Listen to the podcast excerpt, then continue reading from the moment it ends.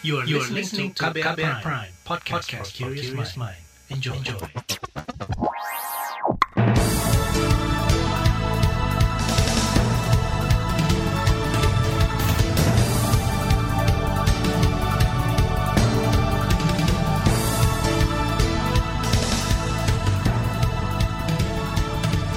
Selamat pagi saudara, senang sekali kami bisa menjumpai Anda kembali melalui program Buletin Pagi edisi Jumat 4 Juni 2021.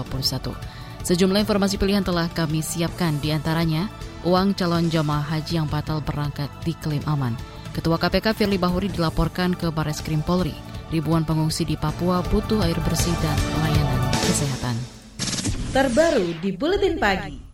Pemerintah melalui Kementerian Agama kembali memutuskan tidak memberangkatkan calon jamaah haji pada tahun ini.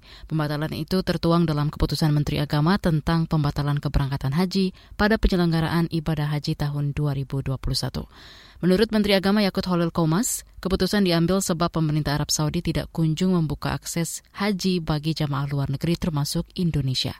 Akibatnya pemerintah tidak punya cukup waktu untuk menyiapkan pelayanan dan perlindungan bagi jamaah. Alasan lainnya karena faktor keamanan dan keselamatan terkait pandemi COVID-19. Keputusan Menteri Agama tentang pembatalan keberangkatan jemaah haji pada penyelenggaraan ibadah haji tahun 1442 Hijriah atau 2021 Masehi. Kesatu, menetapkan pembatalan keberangkatan jemaah haji pada penyelenggaraan ibadah haji tahun 1442 Hijriah atau 2021 Masehi bagi warga negara Indonesia yang menggunakan kuota haji Indonesia dan kuota haji lainnya. Menteri Agama Yakut Holil Komas menambahkan keputusan diambil setelah koordinasi dengan berbagai pihak, mulai dari DPR, kementerian dan lembaga negara terkait, organisasi ke keagamaan, asosiasi travel penyelenggara haji, dan unsur-unsur lainnya. Terkait keputusan itu, Kementerian Agama akan menyiapkan posko komunikasi di Ditjen Penyelenggaraan Haji dan Umrah, serta layanan WhatsApp Center yang akan dirilis dalam waktu dekat. Saudara, melansir media lokal Saudi Haramain, tahun ini Arab Saudi diperkirakan hanya akan menerima 60 ribu jemaah haji. Data itu berdasarkan informasi yang diperoleh dari Kementerian Kesehatan Saudi pada 22 Mei lalu. Haramain juga melaporkan kemungkinan penerapan aturan yang lebih ketat dalam penyelenggaraan haji tahun ini. Misalnya, pembatasan usia jemaah antara 18 hingga 60 tahun, tidak pernah dirawat di rumah sakit karena penyakit apa pun selama enam bulan sebelum keberangkatan. Selain itu, Saudi juga dikabarkan mewajibkan jemaah membawa kartu vaksin resmi dari pemerintah, negara asal atau rumah sakit. Vaksin yang sudah digunakan pun harus yang telah disetujui penggunaannya sejauh ini oleh Saudi, yakni Pfizer BioNTech, AstraZeneca, dan Moderna. Keputusan pemerintah membatalkan pemberangkatan haji tahun ini membuat sejumlah calon jamaah haji kecewa. Warga Lampung, Fiska Istiani misalnya. Dalam pesan tertulisnya kepada KBR, Fiska mengungkapkan rasa sedih sebab orang tuanya batal berangkat haji tahun ini. Padahal kondisi orang tuanya sudah berusia 70 tahun dan sakit-sakitan. Selain itu, orang tuanya juga sudah disuntik vaksin COVID-19. Sementara itu calon jemaah haji asal Surabaya Rory Sati mengakui proses untuk bisa berangkat haji di tengah pandemi COVID-19 memang lebih memberatkan. Regulasinya lumayan ribet sih Mbak. Jadi kita um, ada daftar untuk suntik vaksin. Terus yang kedua itu nanti sebelum keberangkatan kita karantina dulu tuh di sini. Terus kalau udah kita oke okay, negatif COVID, kita berangkat ke uh, Arab Saudi. Kalau kita kan turunnya di Madinah dulu ya. Nah di, di Madinah itu karantina lagi. Calon jemaah haji asal Surabaya yang batal berangkat, Rory Sati menambahkan pihak agentur dan travel untuk haji dan umroh juga sempat mengenakan tambahan biaya untuk mengakomodasi protokol kesehatan COVID-19. Rory berharap meskipun pemberangkatan haji ditiadakan tahun ini, tapi pemerintah dapat menjamin ongkos haji yang sudah disetorkan pada jemaah tetap aman. Badan Pengelola Keuangan Haji atau BPKH memastikan keamanan uang BPIH atau biaya penyelenggaraan ibadah haji yang sudah disetorkan oleh para calon jemaah. Saat ini, menurut Kepala BPKH Anggito Abimanyu, uang BPIH diinvestasikan melalui perbankan syariah dengan prinsip syariah yang aman. Perlu kami tegaskan bahwa seluruh dana yang kami kelola uh, aman, seperti yang juga sudah digarisbawahi oleh Pak Yandri dan Pak Amir Syah tadi. Uh, dana tersebut uh, sekarang diinvestasikan dan ditempatkan di bank-bank syariah dengan prinsip syariah tentu yang aman. Kepala Badan Pengelola Keuangan Haji Anggito Abimanyu juga menjelaskan dana yang terkumpul dari 196 ribu lebih jemaah haji reguler pada tahun lalu mencapai lebih dari 7 triliun rupiah. Sementara total dana dari 15 ribu jemaah haji khusus sebesar lebih dari 120 juta dolar Amerika atau setara 1,7 triliun rupiah lebih. Anggito juga mengungkapkan ada calon jemaah haji yang membatalkan keberangkatannya pada tahun sama dan menarik kembali uang BPIH yang sudah disetorkannya. Tahun lalu lebih dari 500 calon jemaah haji membatalkan keberangkatan.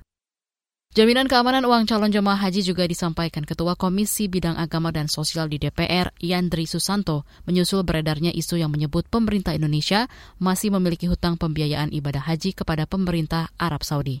Ia meminta para calon jemaah haji tidak cemas. Kata Yandri, keputusan pembatalan sangat mempertimbangkan keselamatan jemaah dari penularan COVID-19. Lembaga Pemantau Korupsi ICW melaporkan Ketua KPK Firly Bahuri ke Baris Krim Polri. Informasinya hadir usai jeda, tetaplah di Buletin Pagi KBR. You're listening to KBR Pride, podcast for curious mind. Enjoy!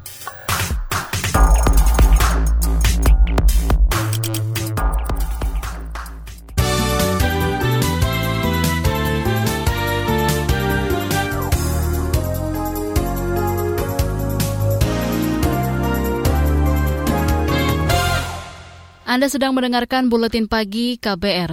Lembaga Pemantau Korupsi ICW melaporkan Ketua Komisi Pemberantasan Korupsi KPK Firly Bahuri ke Baris Krim Polri kemarin pelaporan terkait dugaan gratifikasi penggunaan helikopter untuk perjalanan pribadi pada Juni tahun lalu. Firly menyewa helikopter milik perusahaan swasta dengan kode PKJTO saat perjalanan dari Palembang menuju Batu Raja. Peneliti ICW, Wana Alamsyah menduga bekas Kapolda Sumatera Selatan itu berbohong saat sidang etik oleh Dewan Pengawas KPK. Di dalam sidang etik tersebut, uh, Firly Bahuri menyampaikan bahwa harga sewa helikopter itu sebesar 7 juta belum termasuk uh, pajak. Jadi jika ditotal uh, dalam jangka waktu 4 jam penyewaan yang dilakukan oleh Firly Bahuri ada sekitar 30,8 juta yang dia bayarkan kepada penyedia helikopter yang mana uh, penyedianya adalah PT Air Pasifik Utama. Peneliti ICW Wana Alamsyah menambahkan Ketua KPK Firly Bahuri mendapat harga khusus atau diskon saat menyewa helikopter swasta tersebut. ICW menemukan tarif helikopter yang disewa Firly biasanya bisa mencapai lebih dari 39 juta rupiah per jam. Artinya, jika penyewaan helikopter selama 4 jam, maka Firly seharusnya membayar hingga 172 juta rupiah lebih. ICW menduga Firly melanggar Undang-Undang Pemberantasan Tindak Pidana Korupsi. Wana juga mendesak Dewan Pengawas KPK menelusuri lebih lanjut temuan itu sebelum memfonis Firly dengan putusan melanggar kode etik ringan. Jaksa penuntut umum JPU Pengadilan Negeri Jakarta Timur kemarin menuntut enam tahun penjara atas terdakwa Rizik Sihab dalam kasus tes usap di Rumah Sakit Umi Bogor. Jaksa menyatakan Rizik telah bersalah karena dianggap terbukti secara sah menyampaikan kabar bohong atas kondisi kesehatannya selama dirawat di Rumah Sakit Umi, sehingga menyebabkan keonaran pada November tahun lalu. Terbukti secara sah dan bersalah turut serta melakukan perbuatan dengan menyiarkan berita bohong dengan sengaja menerbitkan keonaran kalangan rakyat.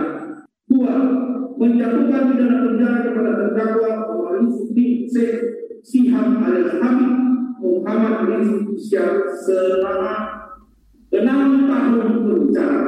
Itu tadi Jaksa Penuntut Umum Pengadilan Negeri Jakarta Timur saat pembacaan tuntutan atas terdakwa Rizik Sihab. Kita beralih ke berita ekonomi.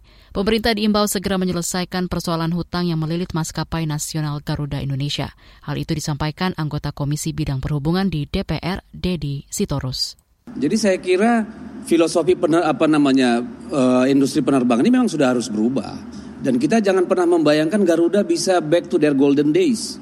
Mereka bisa di, bermain di 20-40 persen saja menurut saya sudah hebat mereka main di 60 pesawat saja sudah hebat. Tapi dengan captive market yang yang uh, spesifik gitu jangan mau catch all juga itu bahaya gitu. Karena biarlah itu dibagi dengan yang lain. Dan kita tetap punya Garuda small sizes nggak kayak dulu tapi sustain itu tadi anggota Komisi Perhubungan di DPR, Dedi Sitorus. Kementerian BUMN membuka empat opsi untuk menyelamatkan maskapai Garuda Indonesia.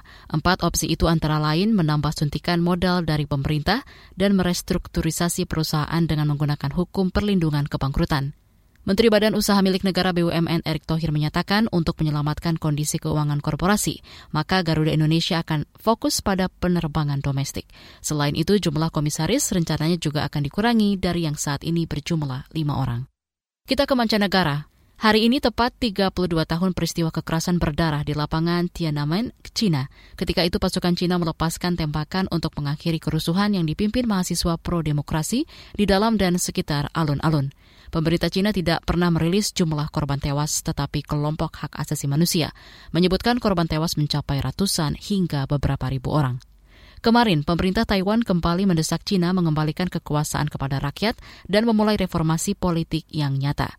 Selama ini, Taiwan memang cenderung menggunakan peringatan kekerasan di lapangan Tiananmen untuk mengkritik China, sehingga berkali-kali pula membuat Beijing kesal. Bahkan, China berulang kali mengklaim Taiwan sebagai wilayahnya dan bisa diambil paksa jika perlu. Hari ini, para aktivis pro-demokrasi akan memperingati tragedi Tiananmen di Taipei. Kita beralih ke berita olahraga. Pada pertandingan Timnas versus Thailand, Evan Dimas menjadi kapten. Evan sudah mengemban ban kapten saat Timnas menjalani laga uji coba melawan Oman 29 Mei lalu. Sebelumnya dalam uji coba melawan Afghanistan pada 25 Mei, Evan tampil di babak kedua.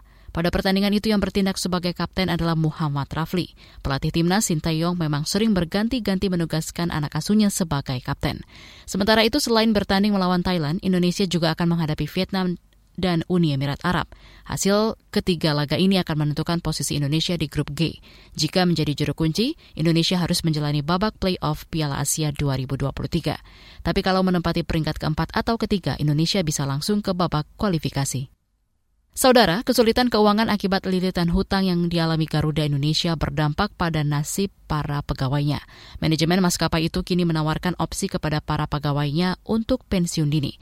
Bagaimana maklumat penawaran opsi itu dan apa respon para karyawan Garuda Indonesia? Selengkapnya Anda bisa simak melalui laporan khas KBR usai jeda berikut ini. Jangan ke mana-mana, tetaplah di Buletin Pagi KBR.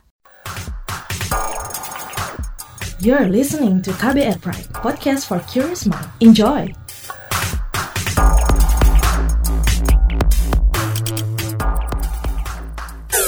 Commercial break. Oke Google, cariin apa yang lagi trending sekarang dong. Yang lagi viral, yang lagi hits. Aduh, kamu ini tahunya cuma nyur doang. Lah, dia nolak. Aku bilangin Siri nih. Ya sudah-sudah jangan ngambek dong. Kamu cukup buka KBR Prime titik ide, lalu cari what's trending. Semua dibahas tuntas dengan narasumber yang kredibel, jadi bisa buat referensi kamu. Wah iya nih, keren banget ya. Setiap hari lagi. Betul, dari Senin sampai Jumat. Jangan lupa hanya di KBR Prime titik ide atau di aplikasi podcast lainnya. Makasih ya Mbah Google. Hei kamu ini, saya masih gadis, kenapa dipanggil Mbah? KBR Prime, podcast for curious mind.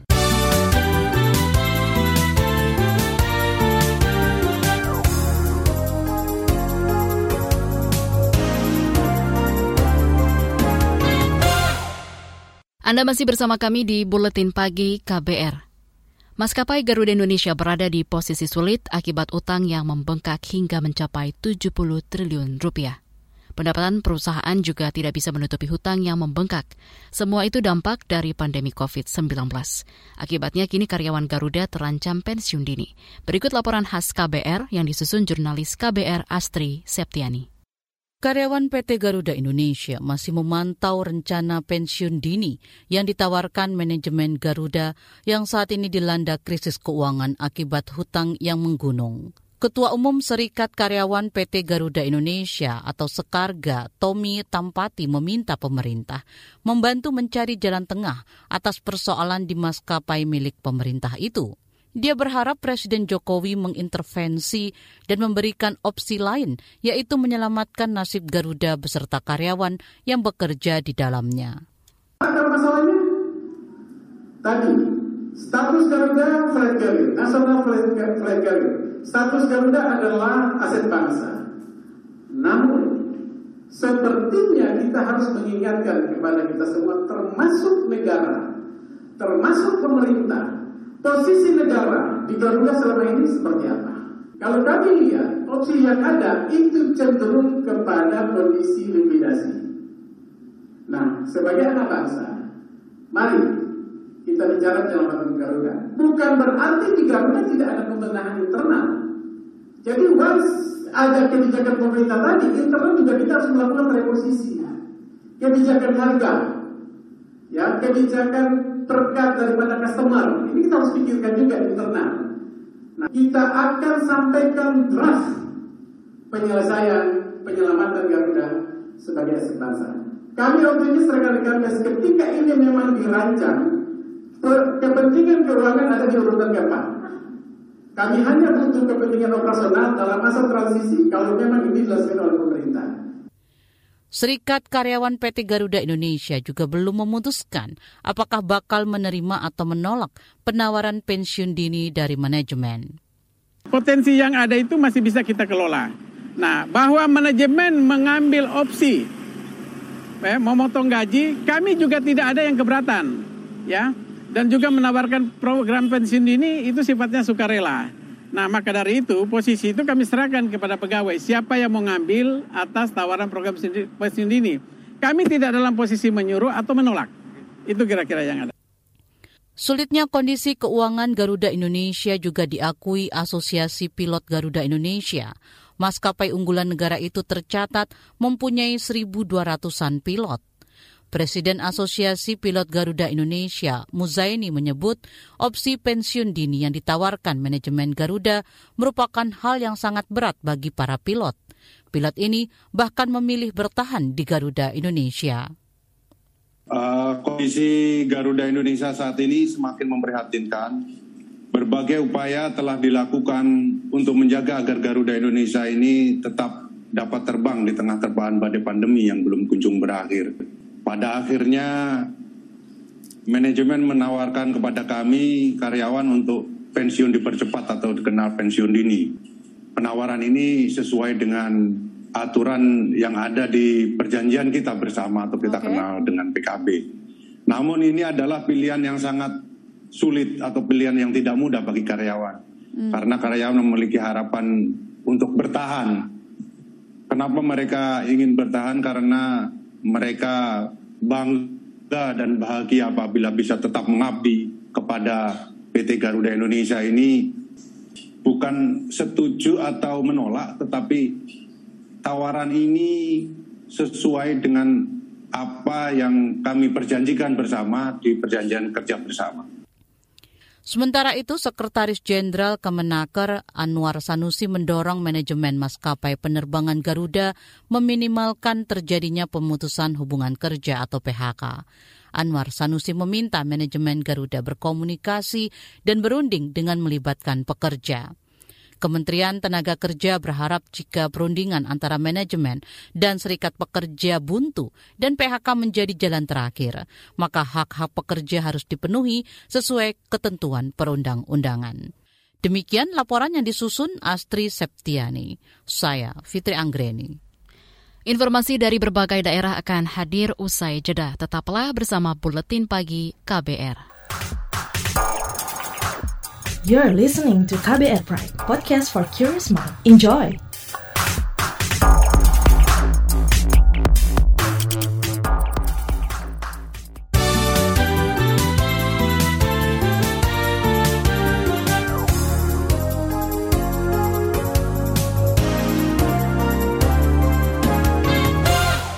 Inilah bagian akhir buletin pagi KBR.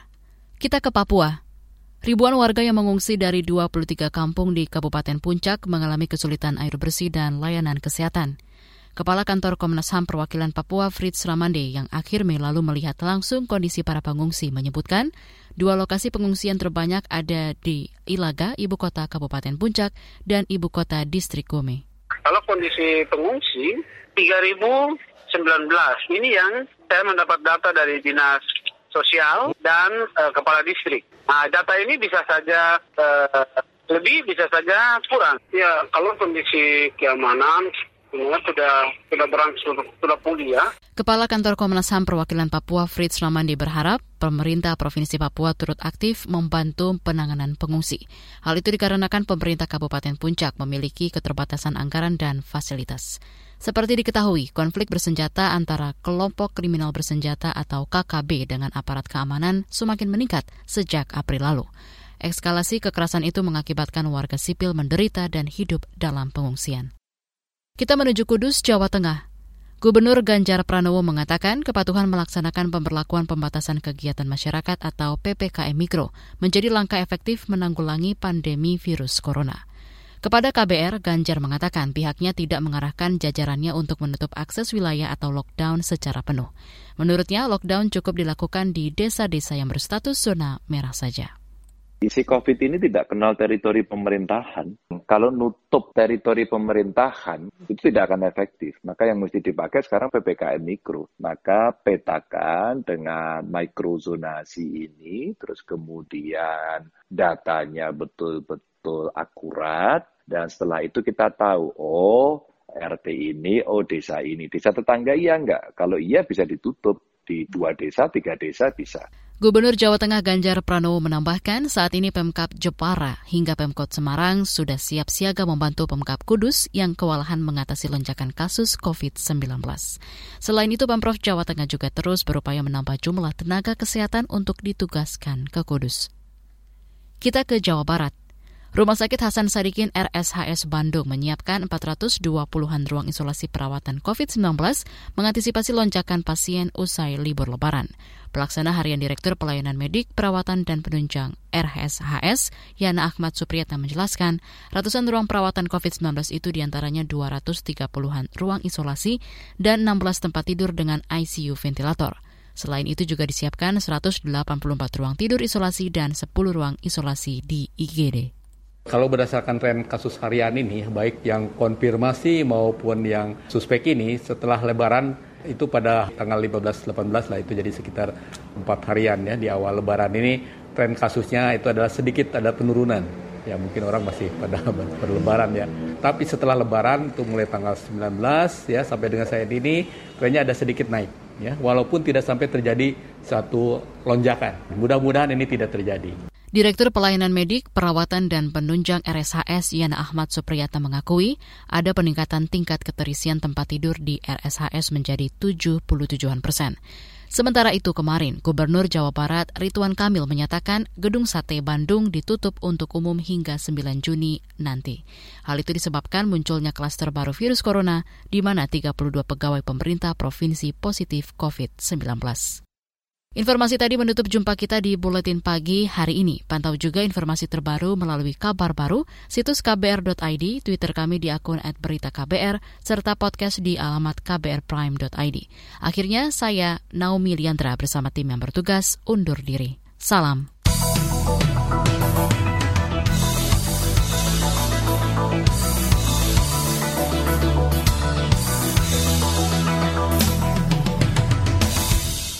KBR Prime, cara asik mendengar berita.